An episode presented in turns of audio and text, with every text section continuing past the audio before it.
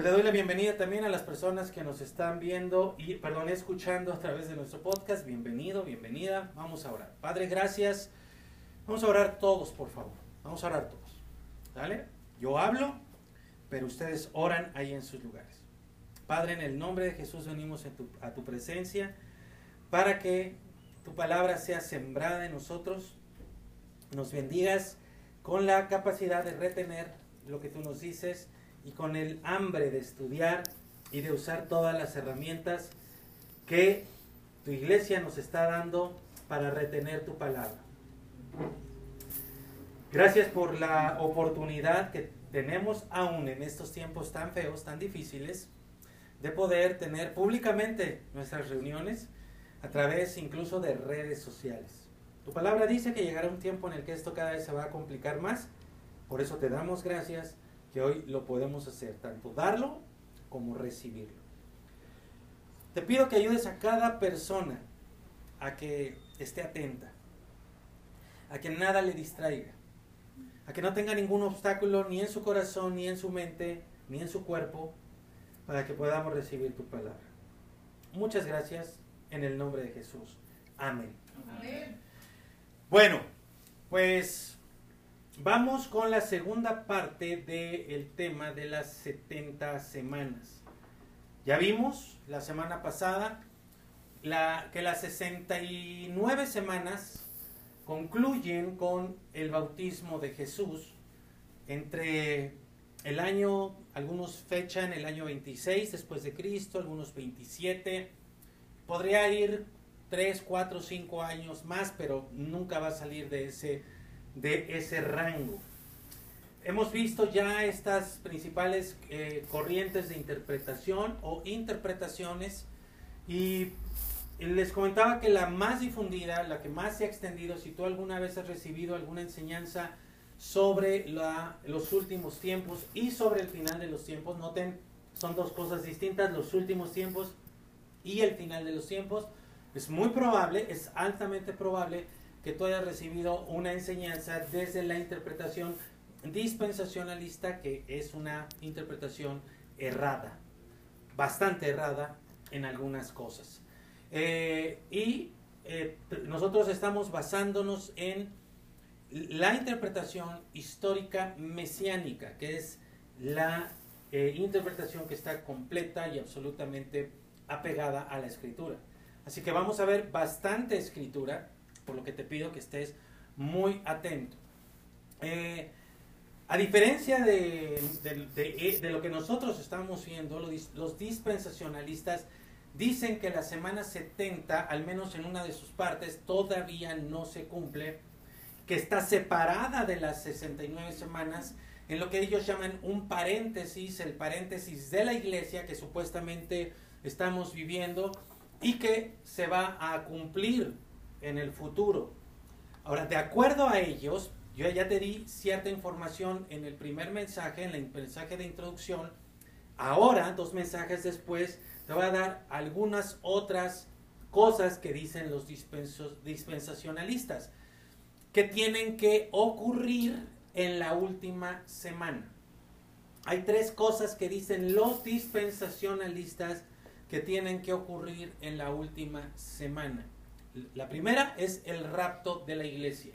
Y esto dicen ellos que tiene que suceder antes de la tribulación. ¿Va a haber tribulación o no? Eso lo vamos a ver. Pero ellos dicen, los dispensacionalistas dicen que el rapto de la iglesia tiene que suceder antes de la tribulación. Número dos, en esa semana, dicen ellos, en la semana 70 se manifiesta el anticristo. Y este anticristo lo que hace, lo, lo personifican en alguien, en una persona, lo que hace es que va a firmar un pacto de paz y seguridad con Israel y con las naciones. Ojo, estoy hablando de la interpretación dispensacionalista. Recuerden, ¿qué quiere decir eso de dispensación? Etapas de la historia. Y ellos ven en la semana 70 que ellos dicen todavía no se cumple, que van a suceder tres cosas. Tienen que suceder tres cosas. El rapto de la iglesia antes de la tribulación. Dos, que se tiene que manifestar el anticristo como firmando un pacto de paz y seguridad con Israel y con muchas naciones.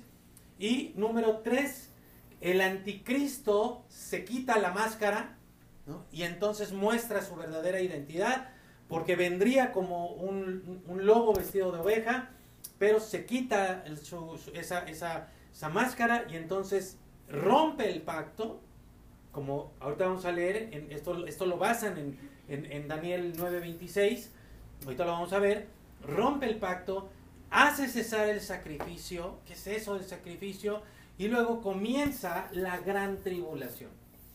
¿Ok? Entonces, ellos establecen estas tres, estas tres cosas que tienen que suceder en la semana 70. El rapto de la iglesia antes de la tribulación, se manifiesta el anticristo como, un hombre de paz, firmando eh, algo, ¿verdad? un documento que asegura la paz de las naciones con Israel.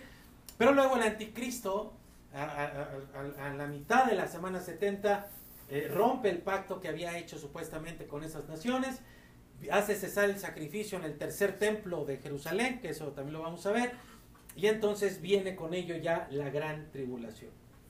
Ahora, nosotros vemos que eh, en Daniel se divide eh, eh, estas 70 semanas en tres bloques. Primero un bloque de 7 semanas, que corresponde a 49 años, luego 62 semanas, que corresponde a 434 años, y luego ya viene la semana 70. Como lo vamos a ver, ahora nos vamos a enfocar principalmente en el versículo 26 de Daniel 9, que dice de esta manera.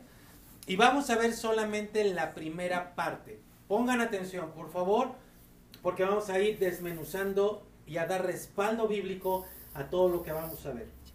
Dice, y después, versículo 26, y después de las 62 semanas, ¿ya ven? Y después de las 62 semanas.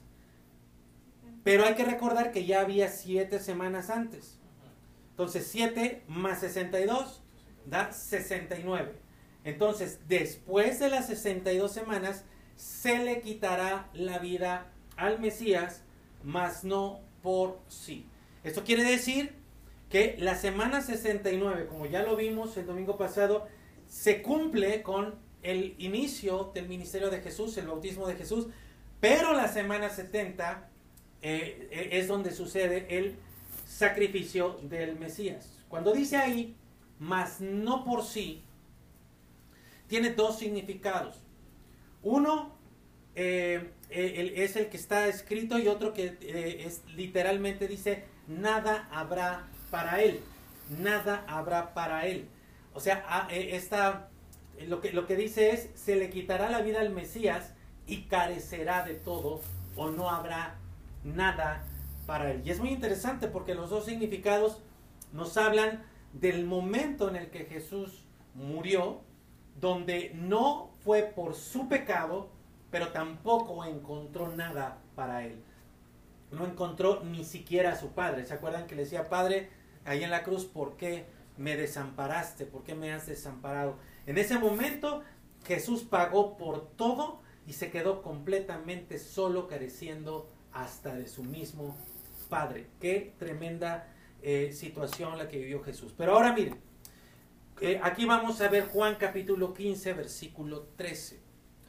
Porque toda la escritura nos habla perfectamente y nos, y nos, nos comprueba de que este Mesías, que quiere decir ungido en hebreo, que es el Cristo, eh, eh, ungido en griego, pues está hablando de Jesús.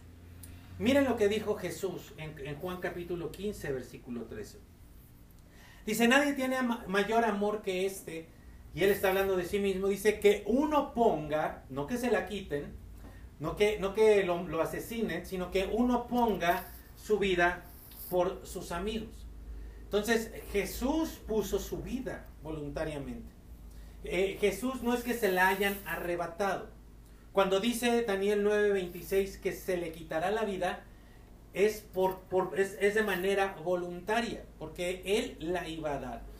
Entonces vemos en Juan capítulo 15, versículo 13, que se respalda el hecho de que de quien estaba hablando Daniel 9:26 era de Jesús, de nadie más.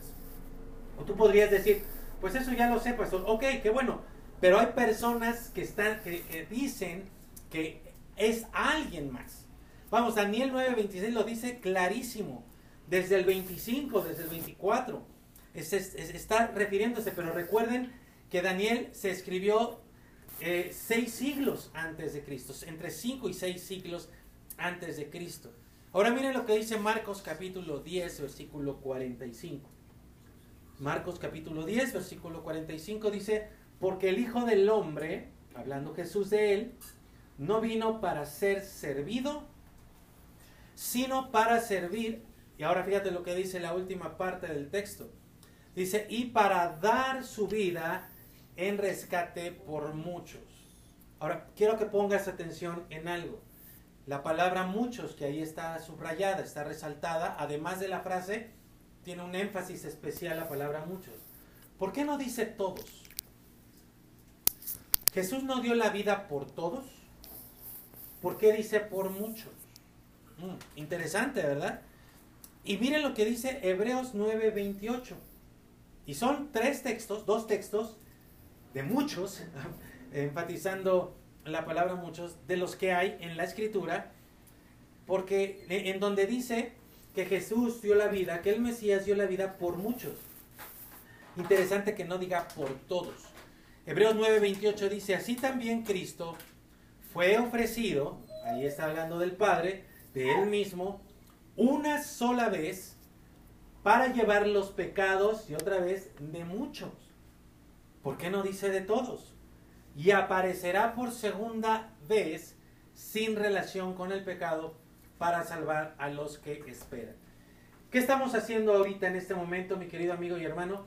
Estamos dando respaldo bíblico de que la profecía del ángel en Daniel 9:26 está hablando única y exclusivamente de Jesús, el Hijo de Dios, el Hijo del Hombre. Hijo de Dios hablando de su eh, completa naturaleza divina, Hijo del hombre, hombre que nos habla de su completa naturaleza humana y cómo en él se cumple la profecía de Daniel y ahí tienen el respaldo para que tú puedas también dar respuesta a quien te pregunte. Pero vamos a ver esto porque nosotros muchas veces tenemos claro qué es la ley y tenemos claro qué es la profecía, o al menos queremos, que creemos saberlo. Pero quiero mostrarte cómo la ley también es profética. Como una ley es y puede ser profética. Estoy hablando de la ley de Dios, no, de la ley del hombre. Entonces, luego de la muerte del Mesías, que ya, ya ahorita comprobamos que esa primera parte del versículo 26 habla de Jesús, vamos a ver la segunda parte del versículo 26. Daniel 9, 26, segunda parte. Y aquí es donde vienen lo, las confusiones y lo interesante. Mira, Dice, y el pueblo de un príncipe que ha de venir, les voy a pedir ahora a todos aquí y en casa, por favor vamos a leer en voz alta esta segunda parte del versículo 26. ¿Listos? Parajitos a las tres. Una, dos, tres. Y el pueblo de un príncipe que ha de venir destruirá la ciudad y el santuario, y su fin será con inundación y hasta el fin de la guerra durarán las devastaciones. Muy bien. Ahora, aquí es donde el dispensacionalismo que te dije de las tres cosas que tienen que suceder, que dicen ellos, es en este texto donde se basan para decir que este príncipe es el anticristo. Dicen que saldrá de Roma o de la Unión Europea. Siempre que hay estas profecías, ¿verdad? Tienen que ir como en el proceso de la historia como que tienen que ir modificando, ¿verdad? Porque no se cumplió en una, bueno, entonces si no es una es otra, como que tienen que ir. Entonces eso es lo que dicen. Pero vamos a ver qué es lo que dice la escritura. Vamos a ver si sí está hablando del anticristo. Porque por la escritura, hoy vamos a entender de quién habla, a quién se refiere Daniel, quién es ese pueblo y quién es este príncipe. Y para hacerlo, te va a llevar a la ley a uno de los textos que más eh, sacuden a cualquier persona que lo lea, que es Deuteronomio capítulo 28. Mira, En el, todo el capítulo 28 de Deuteronomio habla de las bendiciones y de las maldiciones. En el versículo 1, si tú lo lees, todavía no me pongas el versículo, el, versículo ok. Si tú, leyeres, si tú lees el, el versículo 1 de Deuteronomio 28, te vas a dar cuenta que dice la escritura, no te lo voy a poner acá, vas a ver que dice, y estas bendiciones los seguirán o vendrán sobre ustedes si guardaren, si, si oyeren y guardaren todos mis estatutos, todas mis leyes. Y entonces enumera las bendiciones que vendrán. 14 versículos usados para enumerar todas las bendiciones que vendrán. Y a partir del versículo 15, que ahora se los voy a poner, dice acá, versículo 15, 28, 15, dice, pero acontecerá si no oyeres la voz de Jehová tu Dios para, para procurar cumplir con todos sus mandamientos y sus estatutos que yo te intimo hoy, que vendrán sobre ti todas estas maldiciones y te alcanzarán. Y a mí siempre me ha impresionado que para narrar las bendiciones se utiliza 13 versículos, del 1 al 14, del 2 al 14. Pero para enumerar todas las maldiciones se va hasta el versículo 60 y tantos, o sea, del 15 al ocupa el triple de texto. Y por eso nos acude este, este capítulo. Y enumera una cantidad enorme de cosas. Pero quiero que notes, por favor, nos vamos a ir a lo específico. Así que vamos a ir al versículo 47. ¿Hay alguna pregunta? Sí, ¿puedes repetir otra vez cómo se dividen las 70 semanas? Las 70 semanas, de acuerdo a la profecía, ahí están en los mensajes anteriores, 7 semanas, un periodo de 7 semanas que corresponde a 49 años, el segundo periodo de 62 semanas, que corresponde a 434 años, y la, la última sección, siete, perdón, una semana, que corresponde a 7 años. ¿Ok? En total están las 490 semanas. Ok. Regresamos a Deuteronomio 28, 47. Vamos, vamos al específico. Todos, si ustedes leen a partir del versículo 15, se enumeran todas las maldiciones que vendrán por no cumplir los estatutos, los mandatos. ¿Se acuerdan que vimos el reposo del Señor como Dios le ordenó al pueblo? Dejar reposar la tierra, no esclavizar, dejar libre a quien se hiciera esclavo. Y el pueblo desobedeció. Todo lo que vino, los 70 años de cautividad. Tengan en mente eso, porque así como se cumplieron los 70 años de cautividad, Así se cumplieron las 70 semanas de Daniel y así se va a cumplir todo lo que Dios eh, tiene para nosotros, que es lo que estamos aprendiendo. Mira lo que dice el versículo 47. Pongan atención, ¿eh? Mucha atención en lo que vamos a leer. Se van a sorprender. Dice, por cuanto no serviste a Jehová tu Dios con alegría, todavía no pasa esto, es la ley. Es ley. Por cuanto no serviste a Jehová tu Dios con alegría, vean cómo te, vean, Vean cómo no solo tenemos que servir, sino tenemos que servir con alegría. Por eso aquí cuando llegamos cada domingo y veo a alguien con cara de que se clavó una espina en el pie, le digo, ¿qué tienes? ¿Qué te pasa? ¿Algo, algo estás mal? Porque tienes que, qué bueno que estás aquí sirviendo, pero también tienes que hacerlo con alegría, por ley. Entonces acá tenemos que tener gozo y alegría, no tenemos que fingir alegría. Tenemos que venir a servir con gozo y alegría a Dios. Dice, por la abundancia de todas las cosas. ¿A poco Dios no nos ha abundado en todo? ¿Cómo tendríamos que venir acá? Señor, gracias por todo lo que nos has dado. Gracias porque no tuve que comprar oxígeno, ¿no? Gloria a ti. viene el momento de la ofrenda con alegría. Nada de que me escondo o pongo cara de, de fuchi porque, ay, este pastor, ¿cómo está duro y duro. No, no soy yo, es Él. Porque Dios nos da con abundancia. Ahora, fíjate, de 48. Servirás por tanto a tus enemigos. Ahí está ya la consecuencia. Es ley y es profética. Servirás por tanto a tus enemigos que enviare Jehová contra ti, con hambre y con sed y con desnudez. Qué terrible situación por no servir a Dios con alegría y con falta de todas las cosas. Entiende que cuando nos falta es por algo que tiene que ver con Dios. y él se refiere a los enemigos, perdón, a Dios, y él pondrá, perdón, se refiere a los enemigos, y él es el enemigo, pondrá yugo de hierro sobre tu cuello hasta destruirte. Yugo de hierro. Atención en el 49. Y Jehová traerá contra ti una nación de lejos, del extremo de la tierra, que vuele como águila, cuya nación, perdón, nación cuya lengua no entiendas. ¿Qué tal? Y uno lo lee y dice, ay, este, eso es poético. No, es ley y es profecía en el mismo texto. 50. Gente fiera de rostro, ahora los escribe, que no tendrá respeto al anciano ni perdonará al niño.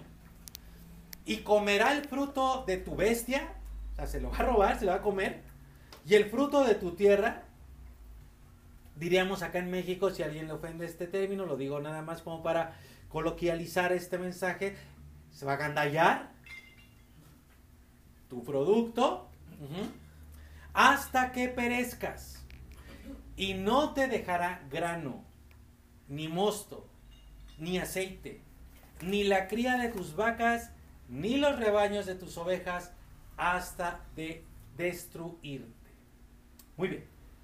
Acabas de leer, amigo, una porción de la ley profética. Junto con la ley que era para el pueblo de Israel, como la profecía de Daniel era para el pueblo de Israel, esta ley era para el pueblo de Israel y esta ley profética le hablaba al pueblo lo que iba a venir si rompía sus leyes, si no guardaba sus estatutos. Una de ellas que fue las que les mencioné, las que les resalté, dice que vendría una nación, una de las consecuencias es que vendría una nación representada por un águila. Y aquí les presento este símbolo. Vean ustedes. Ese símbolo, ¿saben de quién es? Ese símbolo es del imperio romano. Mis queridos, lo que ustedes están viendo aquí en Deuteronomio 28 es la profecía de lo que el imperio romano iba a hacer con el pueblo de Israel. Todos sabemos que el imperio romano fue un pueblo muy conquistador, pero también uno de los más crueles de toda la historia. Primero fue Babilonia, bueno, primero fue Egipto, luego Babilonia, y ahora sería Roma quien vendría a poner, a esclavizar, a robar, a, a someter, a cautivar al pueblo de Israel. ¿Se acuerdan de la estatua de Nabucodonosor? ¿Cómo estaban esos imperios? Bueno, esos imperios, todos los que están ahí representados, ¡pum! Eran los que venían y sometían y sojuzgaban al pueblo de Israel. Ahora, mira por favor lo que dice Deuteronomio 28, ahí mismo, pero el versículo 64. Dice, ¿no lo tenemos? Ok, parece que se nos pasó, se los leo. Es Deuteronomio, anótenlo por favor para su estudio. Deuteronomio 28, 64. Dice, y Jehová te esparcirá por todos los pueblos. Tremendo. Porque si tú has leído un poquito de la historia o de la Biblia, sabrás que esto pasó con el pueblo judío. Desde un extremo de la tierra hasta el otro extremo. Ojo lo que viene aquí adelante. Dice, y allí servirás a dioses ajenos. O sea, son dioses falsos, ¿verdad? Demonios, como ya lo hemos visto. Que no conociste tú ni tus padres al leño y a la piedra. O sea, dioses hechos de madera y de piedra. ¿Qué imagen, a ver acá, yo creo que sí lo saben, qué imagen tenían las monedas en tiempos de Jesús? La cara del César, ¿verdad? Todos sabemos que Jesús dijo, denle al César lo que es del César y a Dios que te vaya bien. Tenía la imagen, ¿verdad? La cara, la cara de César. Ahí servirás. A dioses que no conociste. Dioses ajenos. Pueblo, el, el imperio romano era un pueblo de dioses, donde el mismo César se consideraba Dios, representado en imágenes, incluso como le estamos recordando ahorita, en su misma economía. En tiempos de Jesús, mis queridos, el pueblo judío estaba sometido, sojuzgado por el imperio del águila, por el imperio romano. Y tributaban. Les, así como ahora, robándoles, les robaban. Se quedaban con, con lo mejor de su producción, tal como lo acabas de ver en la ley profética. Si guardas, bendición porque se cumple. Pero si no guardas, ¿y por qué, por qué solo 14 versículos para la bendición? ¿Y por qué más de 50 versículos para la maldición? Ajá, yo creo que Dios nos conoce. Yo, Dios, yo creo que Dios sabe que tiene que poner mucho énfasis en todo lo que no queremos que nos pase para ver si así entendemos. Otra vez, mis queridos, los judíos, una vez más en su historia, eran conquistados en su propia tierra, expulsados de ella, porque dice que tuvieron que salir ajá, e ir a vivir a otros lugares. Pero eso no es todo. Esto que te estoy demostrando ahorita, o que estamos estableciendo, mejor dicho, con la, con la palabra de Dios, se refuerza con la profecía de Ezequiel, capítulo 7, versículo 1. Miren lo que dice acá, Ezequiel. Quiero que sepas que Ezequiel y Jeremías, eh, Daniel y algunos otros fueron profetas contemporáneos. Mira lo que dice Ezequiel capítulo 7, versículo 1. Vino a mi palabra de Jehová diciendo, tú, hijo de hombre, así ha dicho Jehová el Señor a la tierra de Israel. El fin, ojo, esto es lo que Dios le dice a la tierra de Israel. Ve cómo es a la tierra de Israel. El fin el fin viene sobre los cuatro extremos de la tierra. Ahora será el fin sobre ti, y enviaré sobre ti mi furor, y te juzgaré según tus caminos. Ojo lo que viene acá. Y pondré sobre ti tus abominaciones. Te voy a pedir que por favor le pongas una marca o escribas en tu cuaderno tus abominaciones. ¿sí? Por eso está resaltado ahí. tus abominaciones. Versículo 4. Y mi ojo no te perdonará. No dice te perdonará, dice no te perdonará. Y mi ojo no te perdonará. O sea, si tú crees que Dios se hace de la vista gorda, no. Y tu ojo no te perdonará. Ni tendré misericordia. Este es Dios hablando, ¿eh? El que la gente piensa que Dios es tan bueno, que nada, que, que no va a castigarnos, que nada. No. Es Dios hablando diciendo, mi ojo no te perdonará, ni tendré de ti misericordia. Antes pondré sobre ti tus caminos. Ojo con esto. Pondré sobre ti tus caminos. Y en el mismo texto repite, y en medio de ti estarán tus abominaciones y sabrás que yo soy Jehová. Aquí estamos en el versículo 4. Si tú lees el versículo 9, de este, de este capítulo, te vas a dar cuenta que vuelve a repetir, en medio de ti estarán tus abominaciones. A ver, digan, digan conmigo, tus. Ahora les pregunto aquí, les pregunto en casa, ¿las abominaciones de quién? No. ¿No dijeron tus abominaciones? ¿De quién son las abominaciones? ¿De Dios? O sea, Dios tiene abominaciones, Dios de mi vida. ¿Qué está pasando aquí? Señor, déjame, me retiro para que dejes caer tu rayo y no me toque a mí. A ver, otra vez, a ver, iglesia, iglesia, iglesia, concentrancia, por favor, concentrancia. Cuando dice tus abominaciones, ¿de quién son las abominaciones? De Israel. No me están entendiendo, ¿verdad? De Israel de qué, dice ahí el versículo? El versículo 1. Jehová el Señor le habla a la tierra de Israel. Entonces cuando dice tus abominaciones, ¿de quién son las abominaciones? De Israel. A ver, todos en casa y aquí digan, de Israel. ¿Tú eres Israel? No. No. Entonces está hablando de las abominaciones de Israel. ¿Por qué? Porque viene la ley, Le- Levítico, Éxodo, Números, Deuteronomio, y en versículo, y en el capítulo 28 de Deuteronomio dice, si no me obedeces, vendrán sobre ti todas estas maldiciones. Y luego cada profeta vino en base a la ley diciendo, si no obedeces, pero, pero, pero Ezequiel dice, como no obedeciste, entonces voy a poner sobre ti tus abominaciones, tus abominaciones, ¿ok? Y lo repite en el versículo 9. El pueblo judío no obedeció. El pueblo judío llevó a cabo cualquier cantidad de abominaciones.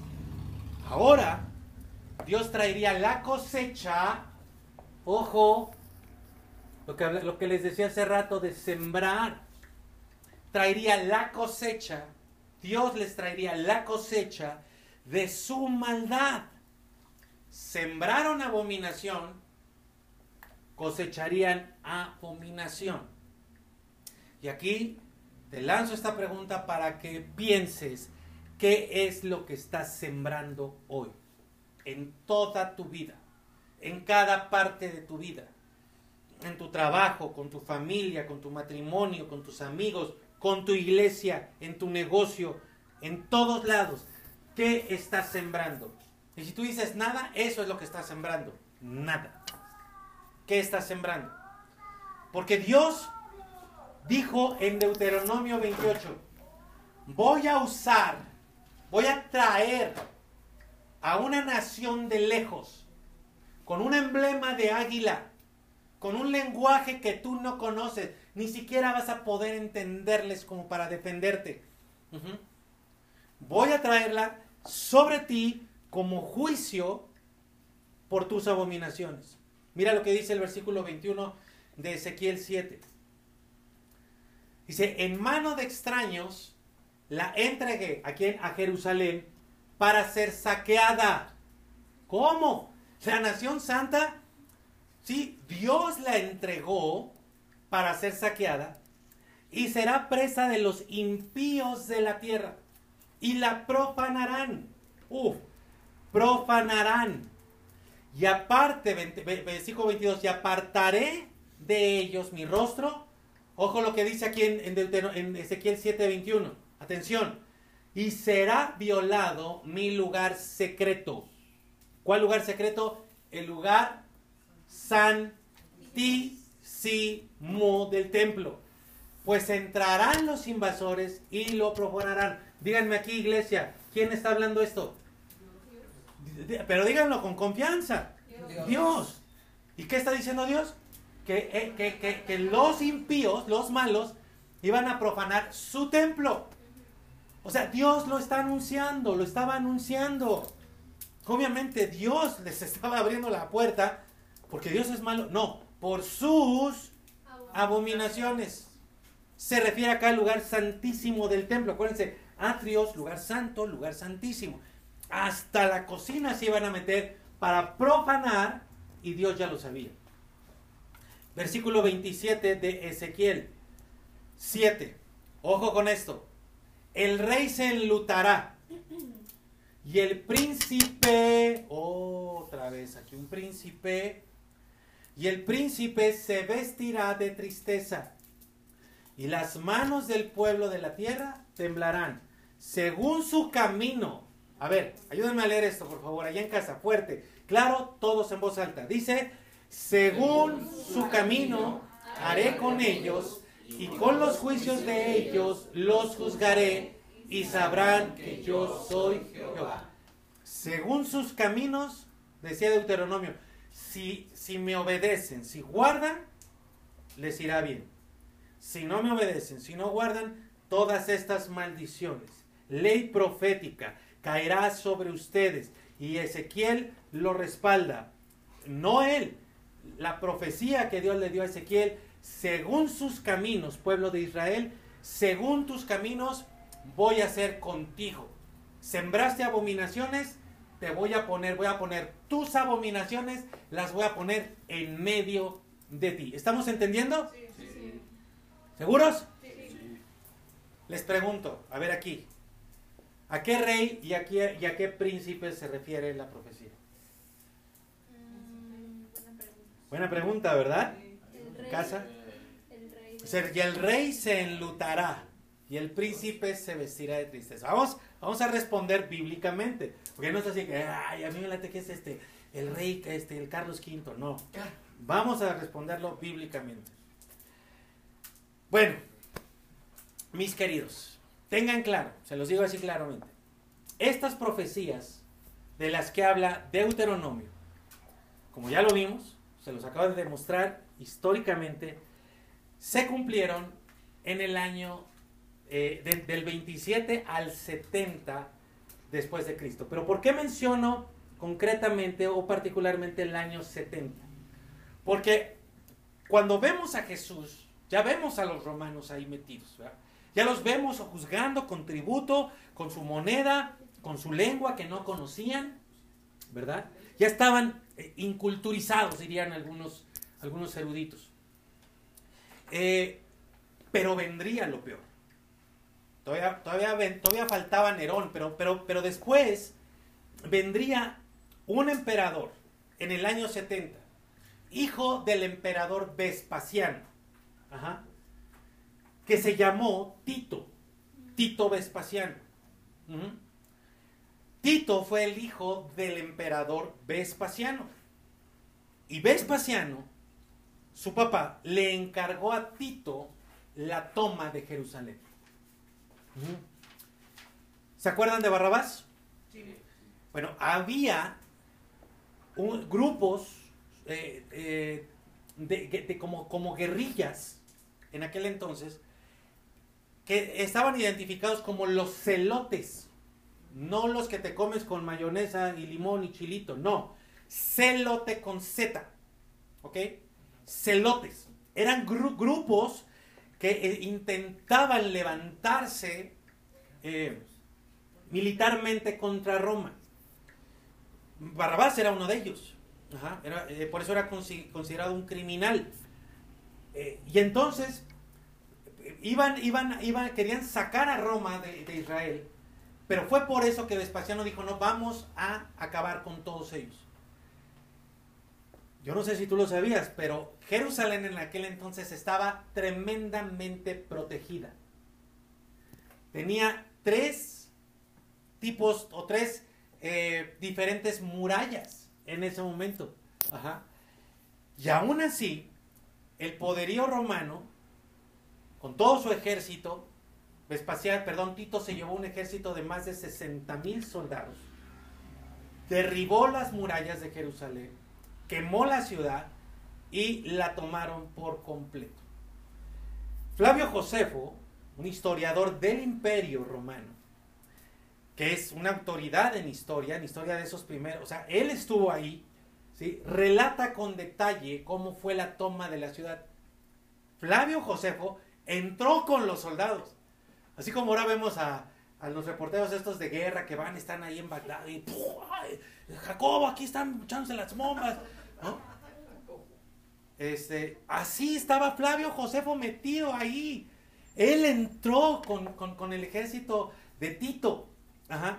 Y si, si ustedes leen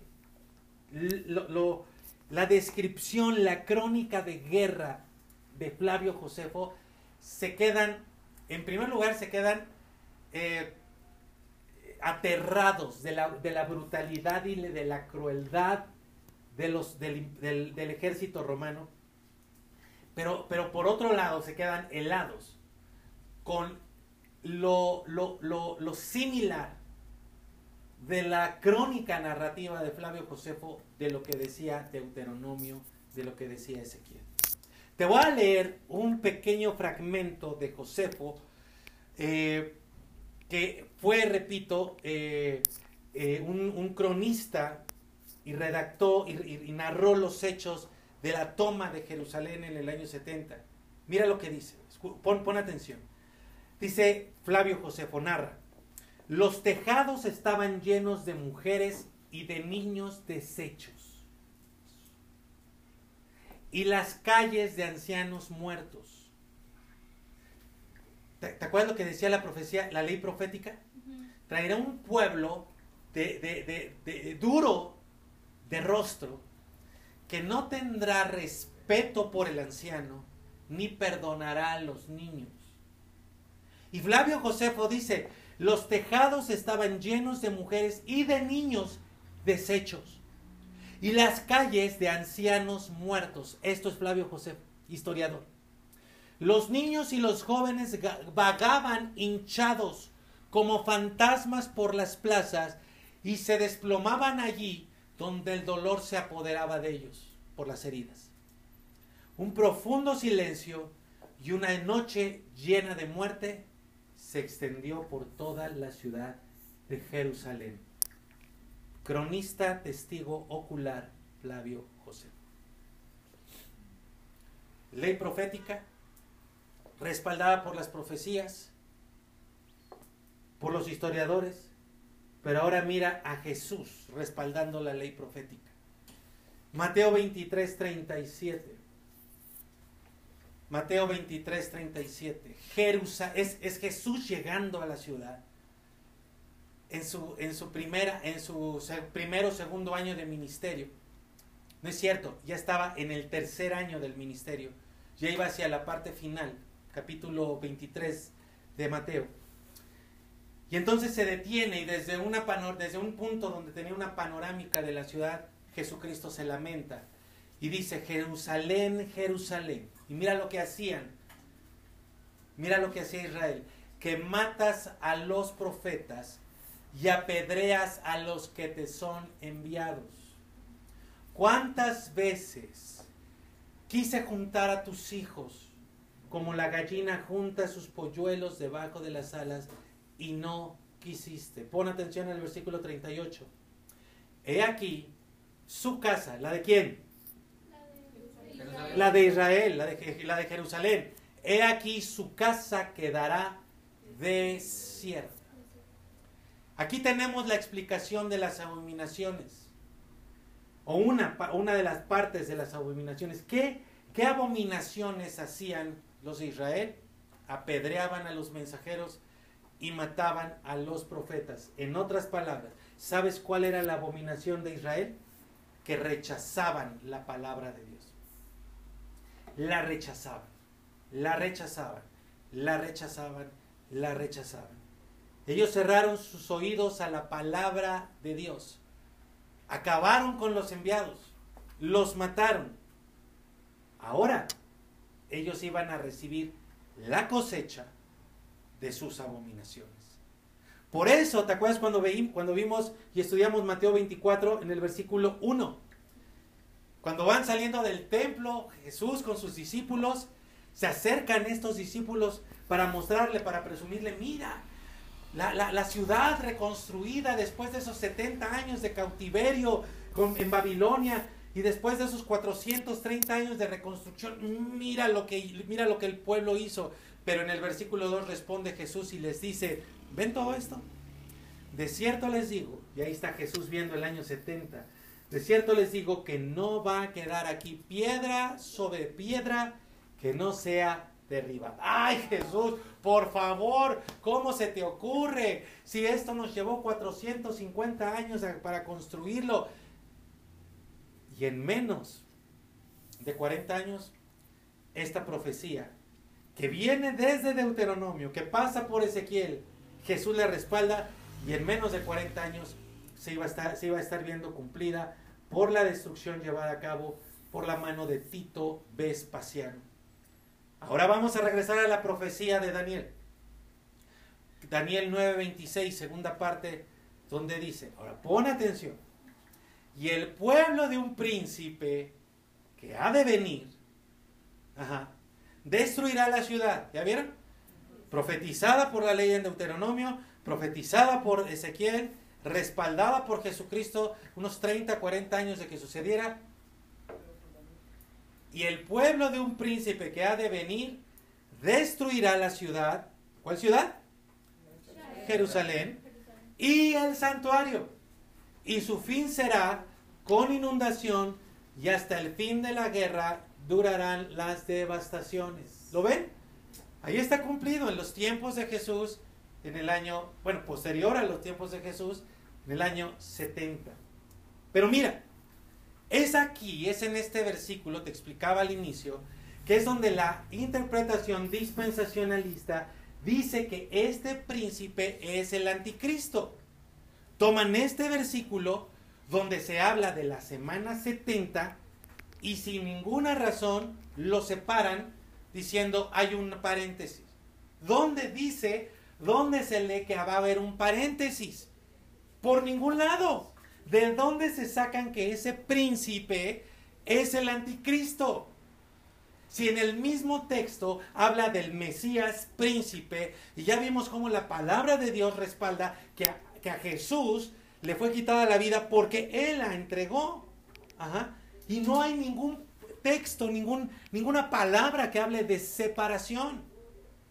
Ya sé que estás pensando en el versículo 27. Ese es el próximo domingo. Espérate. Ajá. Ahora, pon atención acá. Pon atención acá. No te hagas el versículo 27 se habla de un príncipe y de un pueblo. O sea, se habla de dos sujetos, un príncipe y un pueblo. Y se habla de dos acciones, o sea, dos predicados. Gramática española básica, ¿ok? Creo que todos lo sabemos, ¿no? Hasta nuestros queridos gringos que nos están viendo saben gramática, ah, este, hasta los franceses saben gramática española básica, ¿no? Dos sujetos y dos predicados. Pregunta. Pregunta en casa. Hey, hey, hey, hey, no te me distraigas. Hey. Pregunta. Dos sujetos, dos predicados. Pregunta. ¿Quién hace qué cosa? Basados en el versículo 26. Entonces, otra vez, los sujetos son el príncipe y el pueblo. Los predicados son que ha de venir y que destruirá la ciudad. ¿Quién hace qué? ¿Quién destruye la ciudad? El pueblo. ¿Quién destruye la ciudad? El pueblo. El pueblo. El pueblo. El príncipe no. El príncipe ha de venir. Pero el pueblo es el que destruye la ciudad. ¿Ya vieron? Entonces no dice que el príncipe destruirá la ciudad. Como los dispensacionalistas que dicen que el príncipe es el anticristo que va a destruir la ciudad. No es el príncipe, es el pueblo. Ajá. Pregunta, ¿de qué príncipe viene hablando Daniel en Daniel 9? ¿Eh? No, ¿de qué príncipe viene hablando Daniel 9? ¿Del Cristo? Del Mesías. Dice el Mesías príncipe. No hay ninguna base para decir que es el anticristo. ¿Estamos de acuerdo? Entonces la profecía de Daniel dice que el príncipe había de venir, pero el pueblo ya estaba ahí. ¿Ok? No es un pueblo que ha de venir, es un príncipe que ha de venir de un pueblo que ya estaba ahí. Entonces nosotros tenemos claro que el príncipe del que está hablando es del Mesías, de Cristo. Ajá. Por ningún lado aparece que sea el anticristo, alguna base.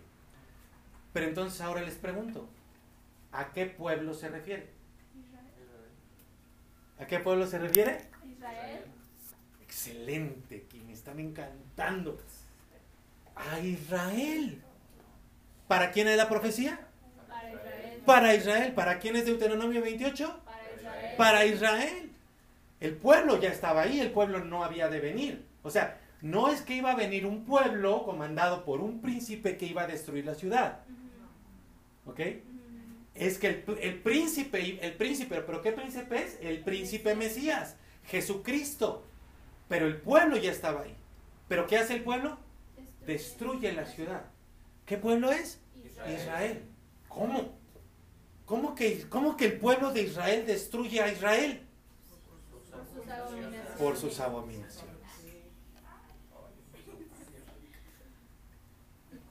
Pastor, pero es que tú nos dijiste en Deuteronomio 28 que que los romanos iban, iban a venir. Sí, pero eso no dice la profecía de Daniel 9. Mis queridos, Egipto, Babilonia y Roma son simples instrumentos de Dios. Pero por causa de qué fueron traídos para conquistarlos? De sus abominaciones. ¿Qué estamos viendo aquí? El pueblo destruyendo al pueblo. Por sus abominaciones. Consecuencia de sus actos. Mira cómo se levanta de manera impecable la justicia de Dios. No es mala suerte. No es que les cayó el chahuizle, como decimos en México a los judíos, ¿verdad? Híjole, pobrecitos, es que este, tienen tan mala suerte los israelitas que tres pueblos distintos los conquistaron. No, no fue mala suerte. Tampoco fue casualidad. Ay, es que iban pasando los babilonios por ahí y vieron a Jerusalén y dijeron, ay, miren, ¿por qué no? Ya que estamos por acá la conquistamos, ¿no? Ni suerte, ni casualidad, ni tampoco era lo que les deparaba el destino. Porque lo que les deparaba el destino establecido por Dios era una tierra de bendición para siempre. ¿Por qué no, lo, por qué no se, se mantuvo eso? Por sus abominaciones. Fue la consecuencia de sus propios pecados y su falta de arrepentimiento lo que hizo que fueran destruidos. Escucha bien otra vez, fue la consecuencia de sus pecados y la falta de arrepentimiento verdadero y genuino lo que hizo que fueran destruidos. La palabra de Jesús se cumplía también. Su casa sería deshecha, desolada, desierta. Desierta, ¿qué quiere decir? Desolada. ¿Te acuerdas que así menciona la profecía? Tendrá la abominación desoladora. Abominación desoladora. O sea, desolación a causa de abominación. No es que alguien vaya a entrar al templo y se va a echar unas carnitas ahí en el, en el altar. No. Acá las carnitas le decimos en México, la carne de puerco. No, no es que vayan a sacrificar, es que los, los puercos son odiados por los, los, los judíos. No. Es la abominación del propio pueblo que desoló su tierra. La abominación desoladora. Ahora les tengo dos preguntas. ¿Será que Deuteronomio 28 sigue vigente? ¿O la gracia de Cristo ya nos libró de Deuteronomio 28? ¿Será que vino a redimirnos de la ley y entonces podemos hacer lo que queramos y pecar sin parar al fin que Cristo ya nos perdonó todo? Pon, pon toda tu atención porque aquí está el alimento para tu espíritu el día de hoy. Ya te di información. Pero ahora necesitamos vida, vida buena, vida espiritual, para salir del, del, embrollo, del hoyo, del, de, ese, de, ese, de esos círculos de muerte en el que nos encontramos. En primer lugar, ojo, siempre hacemos lo que queremos. Antes de Cristo, después de Cristo, durante Cristo, con o sin Cristo, amigos. Siempre hacemos lo que queremos porque ese fue el regalo que Dios nos dio desde que hizo al ser humano. Él jamás ha obligado a nadie, jamás le ha hecho manita de puerco a nadie, jamás ha cooptado a nadie para que él, para que esa persona haga la voluntad de Dios. Tú siempre has hecho lo que has querido. Pero miremos, por favor, lo que dice el Nuevo Testamento para que podamos entender esta pregunta que les estoy haciendo. Porque si Deuteronomio 28 sigue vigente, ay, ay, ay, ay, ay, estamos en un problema. Y si no, ah, pues entonces vive como se te dé la gana, al fin que Cristo ya te perdonó. Mm, ¿Será eso? Pon toda tu atención, porque acá puede ser que para muchos de ustedes y nosotros esté dependiendo nuestra eternidad. Y no es juego. Gálatas capítulo 6, versículo 7. Quiero que notes que Gálatas ya no está en Deuteronomio, ya no es parte del Antiguo Testamento, no es parte del, del, Pentateuco de los cinco libros de la ley, es Nuevo Testamento, es carta de Pablo, es posterior a los Evangelios, a la obra redentora de Jesucristo. Dice Gálatas 6, 7. No se engañen. Dios no puede ser burlado. Todo lo que el hombre siembre, eso mismo cosechará. Porque el que siembra para su carne, de la carne cosechará corrupción, pero el que siembra para el espíritu, del espíritu cosechará vida eterna. ¿Ves por qué te digo que depende nuestra eternidad en muerte o en vida en base a esto que dice la palabra de Dios? Como te decía, esto ya no es ley mosaica. ¿m? Mosaica. Esto ya no es ley mosaica. Pon atención a lo que te voy a decir. Es ley del nuevo pacto. Es ley de la gracia.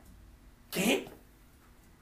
¿Cómo que ley de la gracia? ¿Que la gracia no viene a anular la ley? Te lo vuelvo a decir otra vez. Esto no es ley mosaica. No es ley de Levítico, ni de, ni de números, ni de Deuteronomio. No fue la ley de los diez mandamientos. Esta es, esta es ley del nuevo pacto. Después de Jesús. Es ley de la gracia. ¿Cómo es que hay ley de la gracia si a mí me enseñaron que la gracia anula a la ley? Sí. Te explico. La ley ceremonial y la ley civil. Pero no la ley moral. Cuando tú lees el Antiguo Testamento, cuando tú lees el Pentateuco, los primeros cinco libros de la ley, cuando Dios le da a Moisés y al pueblo la ley, está dividida al menos en tres partes. Le, le nombrarán de manera distinta algunos estudiosos, pero básicamente es la ley ceremonial o ritual, la ley civil y la ley moral. ¿Ok? La ley ceremonial, como se los explicaba en un desayuno, Dios se la dio al pueblo para enseñarle acerca de Jesucristo. Era una forma didáctica de enseñarle de lo que, lo que se tenía que, lo que se requería para limpiar nuestra maldad y nuestro pecado y reconciliarnos con Dios.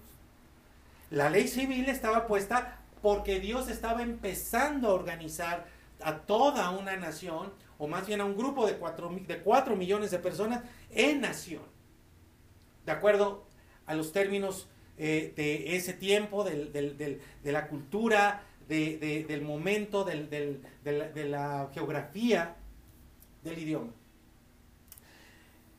Cuando dice Gálatas mismo que- que no vivimos por la ley, está hablando de la ley ceremonial y de la ley civil. Te voy a poner ejemplos de la ley civil y de la ley moral. Por ejemplo, la ley dice que hay que circuncidarse para ser parte del pueblo de Dios. ¿Eso es ley civil o ley, o ley, o ley eh, ceremonial? Ceremonial. Nosotros ya no necesitamos circuncidarnos para ser salvos. ¿Ok? Y varios hombres dicen, Señor, te amo. ¿verdad? La ley establecía una cantidad de fiestas, la fiesta de los tabernáculos, la fiesta de, Yom Kippur, la Pascua. ¿sí? ¿Era ley ceremonial o ley, o ley moral? Ceremonial. Nosotros ya no tenemos que guardar, porque esa ley fue para el pueblo de Israel, como estas profecías son para el pueblo de Israel. Por ejemplo, cuando alguien encontraba a alguien en adulterio, lo tenían que matar a pedradas. Ajá. Y ahí varios adúlteros dirán, gloria a Dios, ¿verdad? Y a ver si así se arrepienten.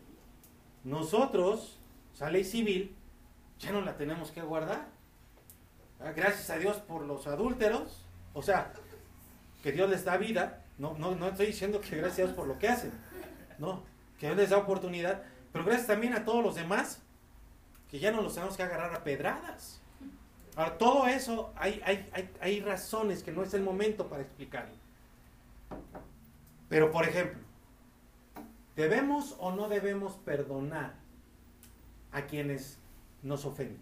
Sí. ¿Esa es ley civil, ley ritual, ley ceremonial o, re- o ley moral? Moral. Es, es ley moral. De hecho, ojo amigo, es tan, es tan importante la ley del perdón que si tú no perdonas, tú no puedes ser salvo.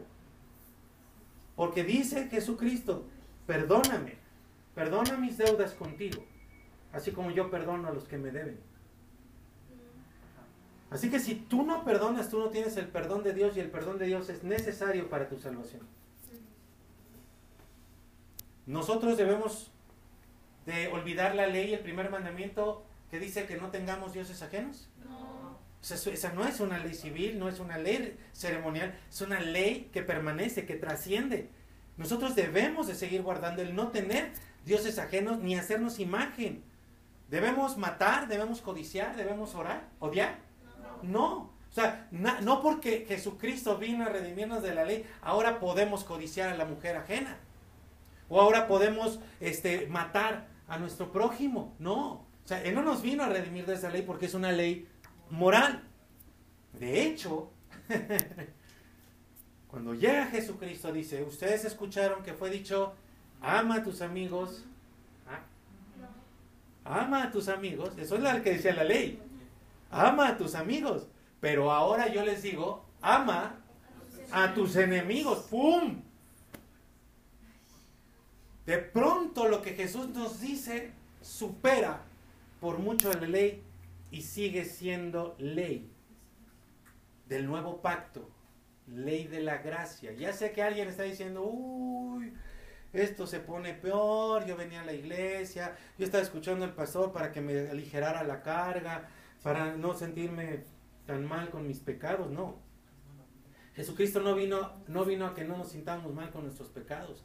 Por lo tanto, yo no puedo estar aquí para hacerte sentir bien con tus pecados. Yo estoy aquí para hacer lo que hizo Jesucristo, para decirte lo que hizo Jesucristo por nosotros, salvarnos de nuestros pecados, no hacernos sentir bien con nuestro pecado.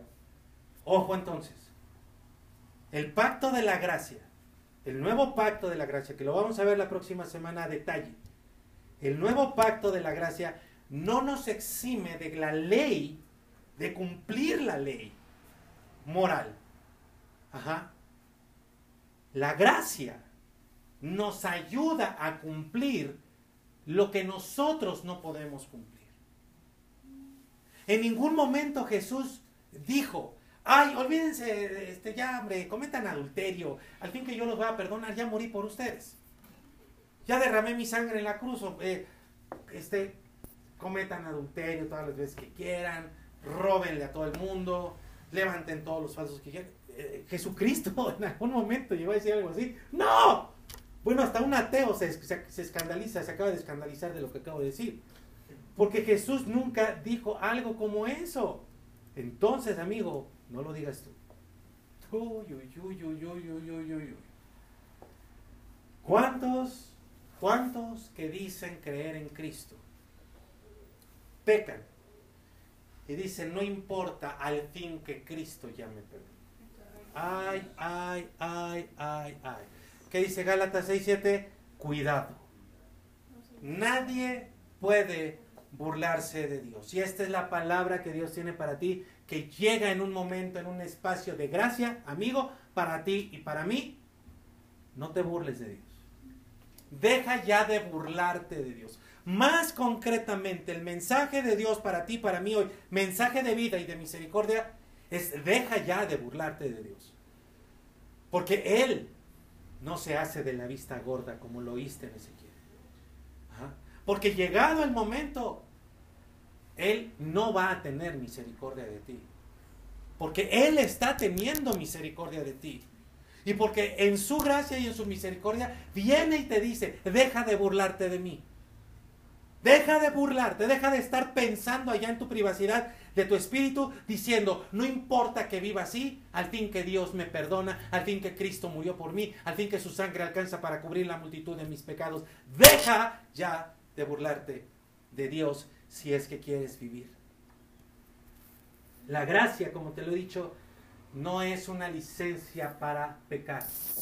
¿Qué es la gracia? Es poder para obedecer. Te lo digo otra vez, la gracia de Dios es poder para obedecer. Gracia es regalo. ¿Qué nos regaló Dios?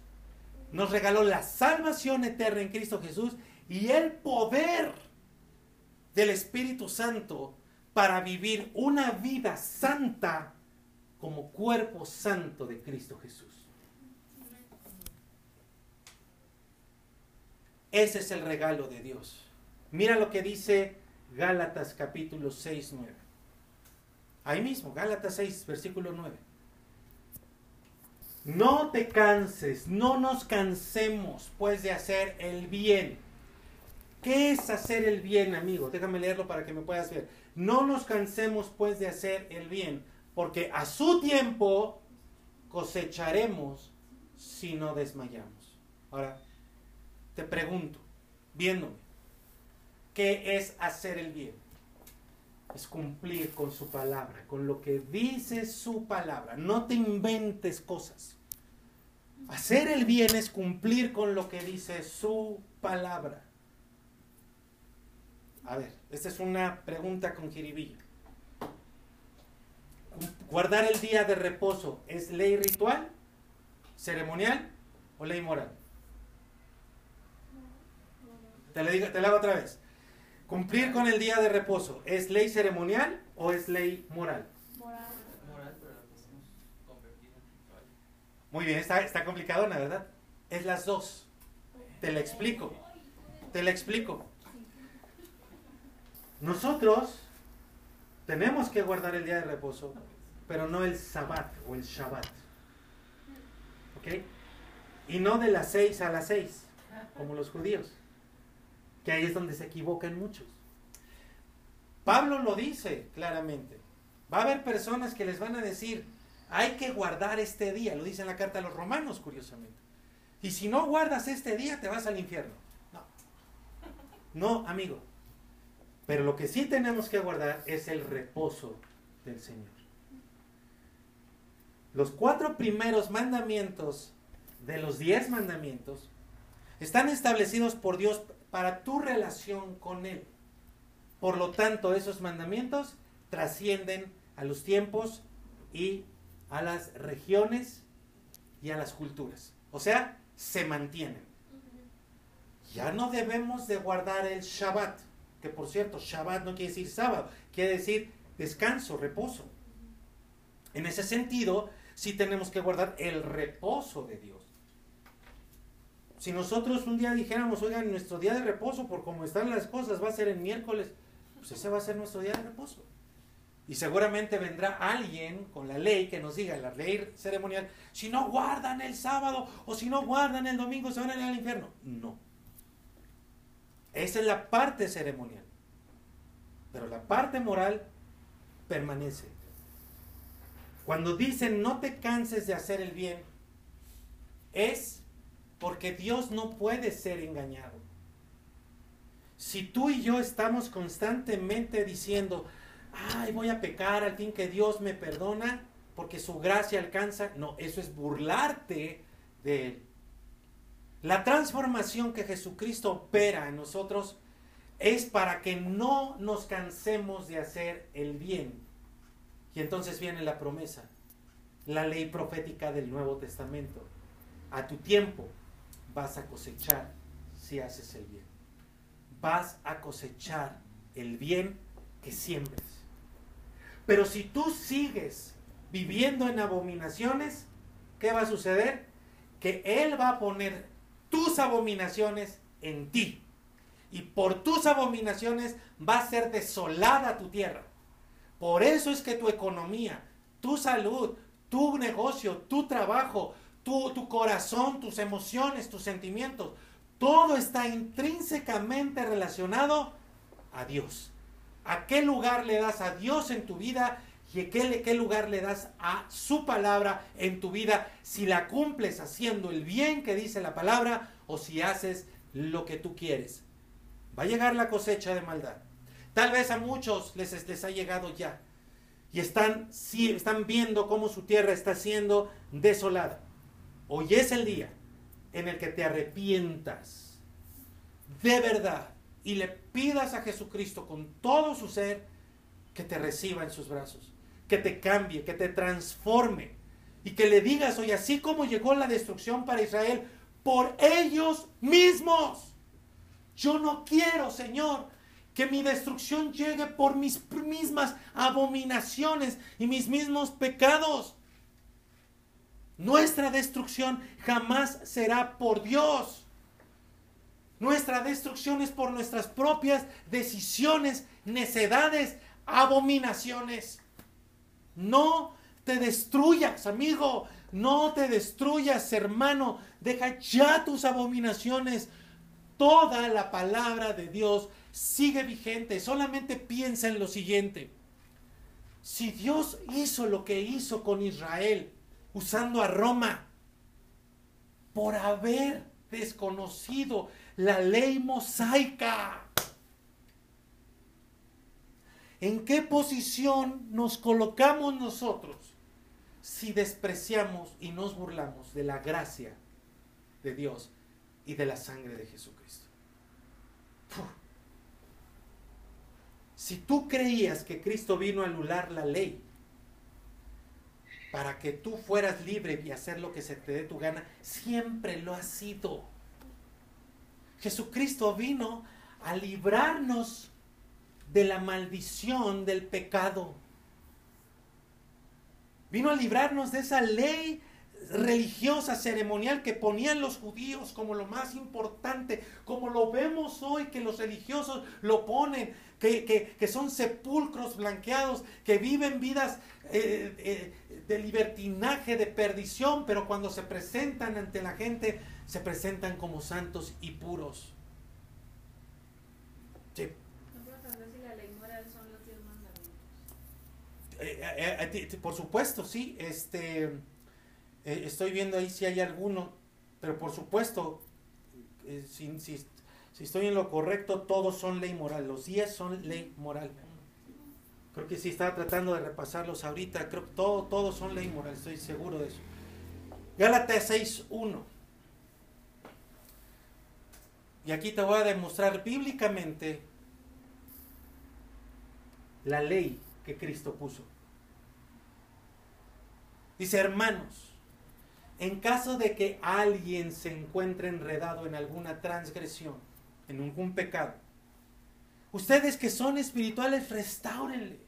O sea, esta palabra no es para expulsarte, no es para, no es para excluirte, no es para condenarte.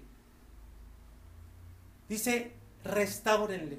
Esta palabra es para restaurarte porque tú has estado transgrediendo la ley de Dios y has estado pensando que no importa porque Cristo murió por ti y que la ley no importa, no importa si cumples, no.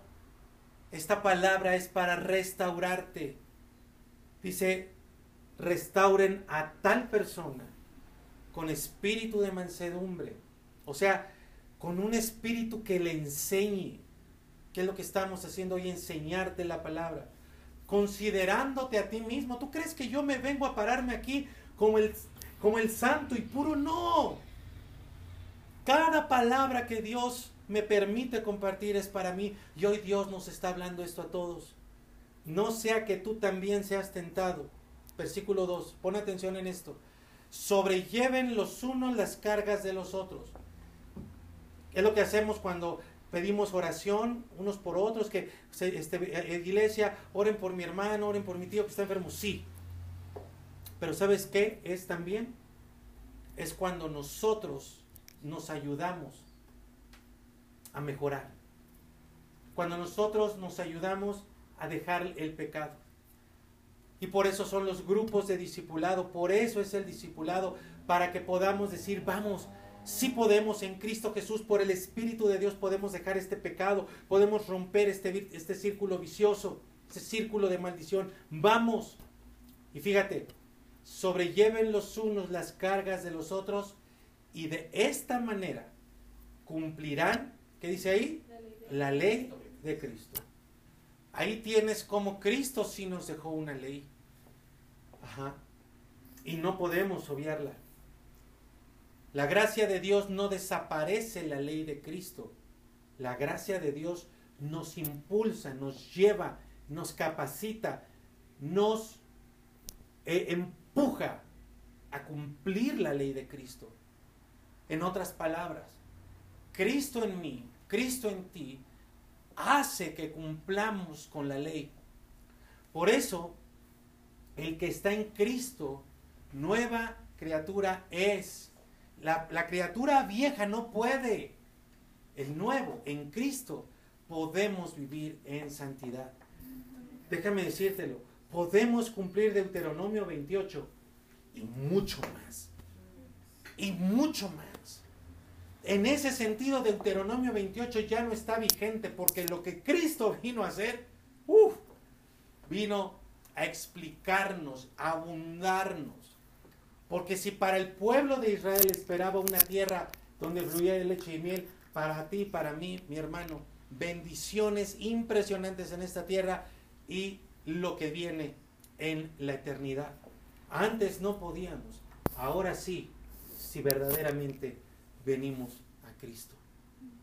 Mira cómo, sin alterar una sola cosa de la palabra de Dios, tenemos instrucción, enseñanza, doctrinal clara.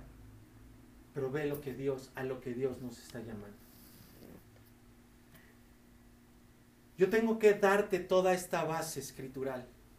Antes de llegar al tema del anticristo, del rapto, de la bestia. Porque lo que estamos viviendo tiene que ver con todo lo que la palabra de Dios dice, nos explica lo que viene. Pero si tú quieres estar firme en medio de estos tiempos difíciles, tú tienes que venir a Cristo. No ser un sepulcro blanqueado, no ser un hipócrita. Tienes que venir a Cristo. Dejar de burlarte de Él, de pisotear su gracia, su sangre y ser transformado por Él. Quiero orar por ti. Si tú gustas ponerte de pie, vamos a orar. Y vamos a terminar con un tiempo en el que la alabanza, la adoración nos ministre. Eso quiere decir que nos sirva para que hoy se rompa en nosotros por la palabra de Dios, por el Espíritu Santo, se rompa en nosotros esas cadenas que nos habían esclavizado al pecado, esas mentiras que nos habían hecho creer cosas tan vacías. Tal vez en algún momento nosotros nos empezamos a hacer a la idea, tal vez alguien lo enseñó, tal vez viste alguna predicación, alguna cosa por ahí en la televisión, y tú te tomaste de ahí y dijiste, ah, Dios ya me hizo libre, puedo hacer lo que quiera, no amigo. Padre,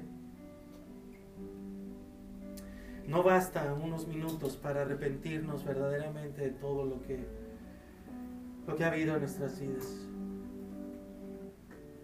Pero hoy tu palabra es tan clara, tan contundente, que necesitamos forzosamente venir a ti, no obligados,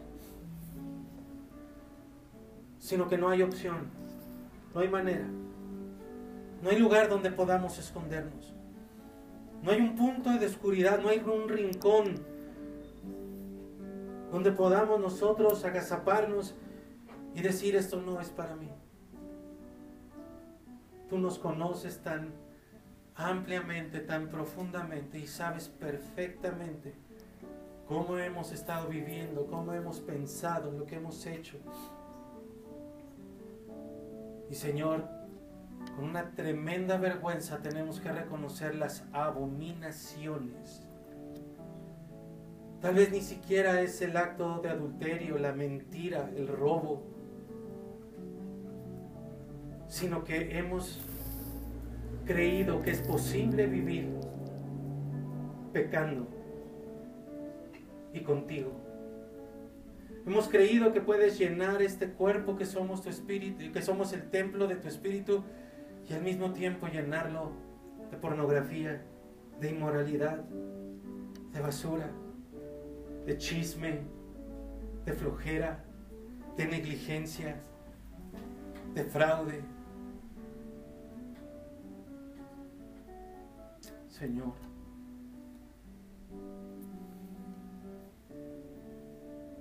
Perdona.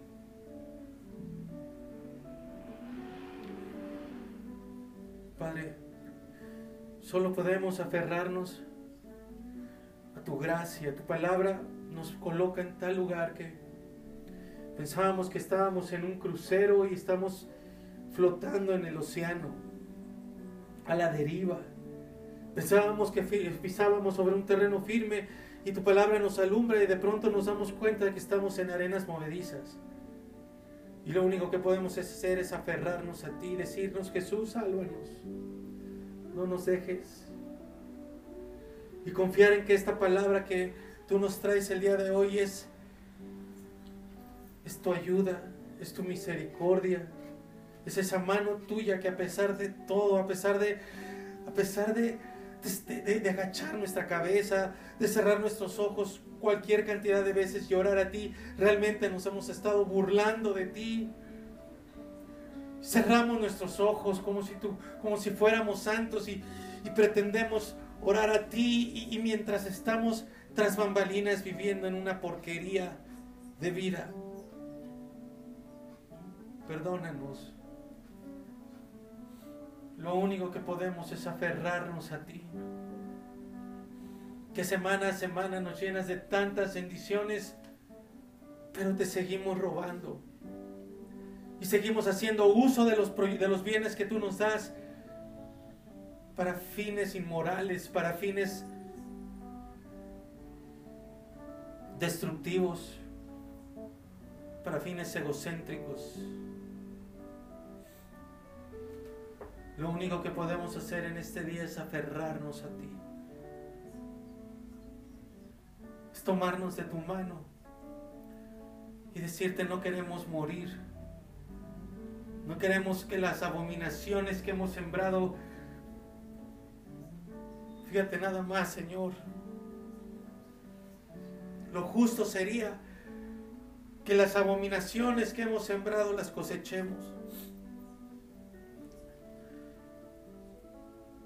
¿Será que nos podamos atrever a decirte, líbranos de la desolación que nosotros mismos hemos producido para nuestra tierra, para nosotros mismos? Tu palabra dice ahí que tengamos mucho cuidado de no burlarnos de ti. Y si hoy no los dices, Señor, creemos que es porque tú nos estás extendiendo y ampliando tu misericordia. Y no quieres que perezcamos. Y no quieres que seamos destruidos. Y muy fuerte pero amorosamente nos estás diciendo, hoy vengo para restaurarlos. Para restaurarte de tu propia maldad para restaurarte de tu propia abominación, de tu propio pecado. Porque si yo di la orden de que si alguien cae, los espirituales le restauren amorosamente.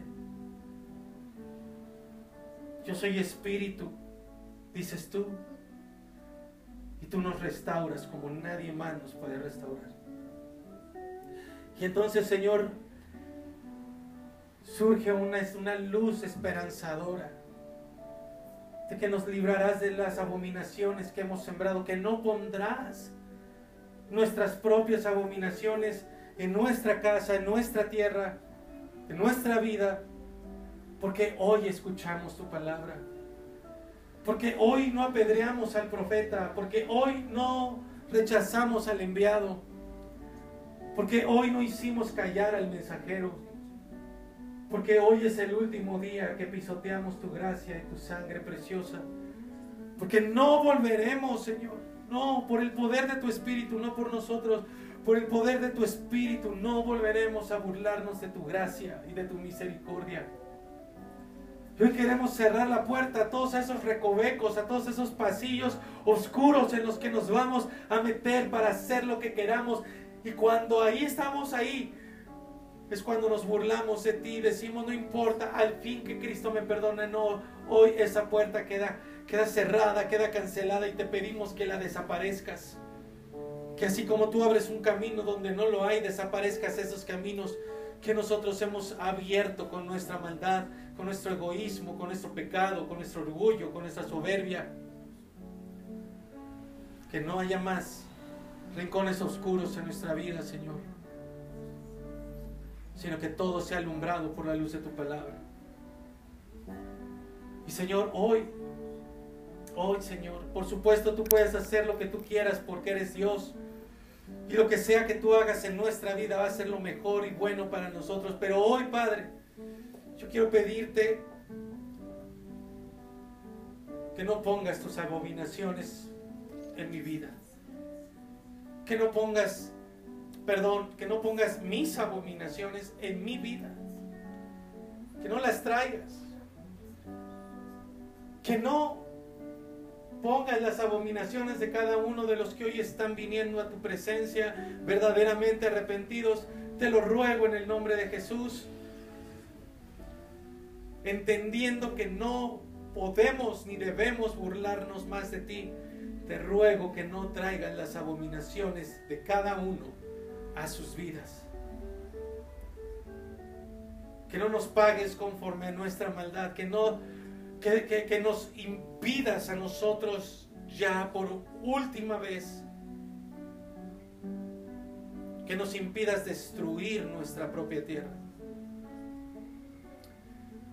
Yo creo que si esta palabra está llegando en esta semana, en estos días, porque tu, tu misericordia se vuelve a extender más hacia nosotros, para cubrirnos, para darnos paz, para traer, seguir trayendo bendición a nuestra tierra, pero con una, con una palabra firme y clara de no volver a burlarnos de ti.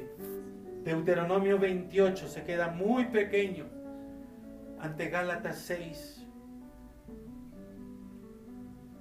Inyecta Espíritu Santo en nosotros.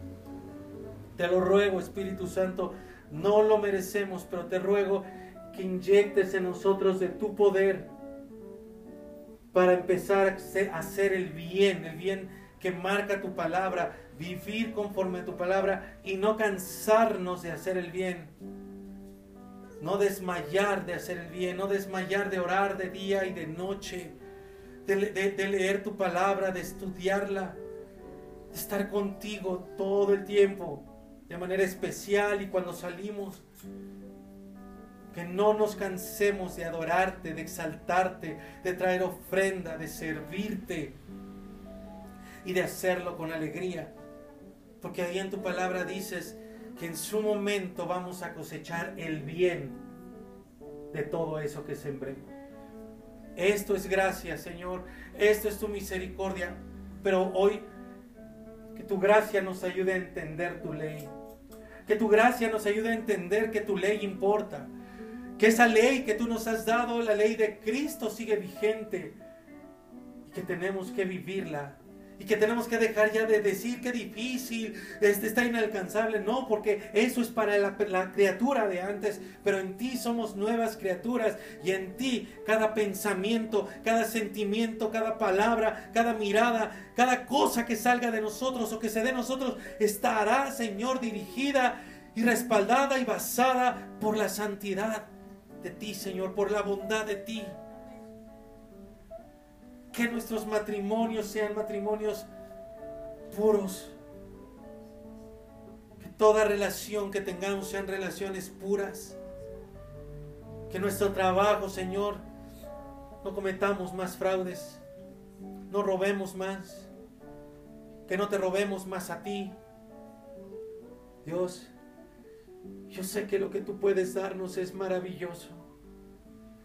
Porque si tú tenías una tierra buena para aquel pueblo, lo que tienes para nosotros en Cristo Jesús simplemente debe ser mucho mejor. Y Señor, necesitaremos ese blindaje, necesitaremos esa protección y esa sabiduría, porque los tiempos que estamos viviendo son tan difíciles, tan engañosos, tan terribles. en una envoltura de paz, de amor, de tolerancia, viene ahí el veneno del diablo, el veneno de la simiente de la serpiente. Y necesitaremos ese blindaje, esa protección, Señor, para estar protegidos contra todo ese veneno. Yo te doy gracias por la iglesia que hoy se levanta, que hoy tú levantas. La iglesia que hoy tú estás purificando, la iglesia que hoy le estás dando una nueva oportunidad, a la iglesia a la que le extiendes tu misericordia, a la iglesia que hoy estás transformando, a la iglesia a la que hoy le detienes esa burla en la que había caído, pero que tú hoy levantas y restauras con gracia y con misericordia. Gracias, gracias, te adoramos, te exaltamos, tú eres el único digno, nadie podría hacer esto, nadie podría darnos tanto como tú, nadie podría restaurarnos, nadie podría liberarnos de nosotros mismos. Nadie podría liberarnos de nuestras propias abominaciones que hace nuestra tierra desértica. Solo tú nos puedes librar. Solo en ti está la vida y nos unimos a Pedro que decía, ¿a quién iremos? Y no es porque queramos ir con nadie más, no. Solo tú tienes vida. Solo tú tienes palabras de vida y de vida eterna. Solo a ti, Señor Jesús, acudimos el día de hoy. Gracias.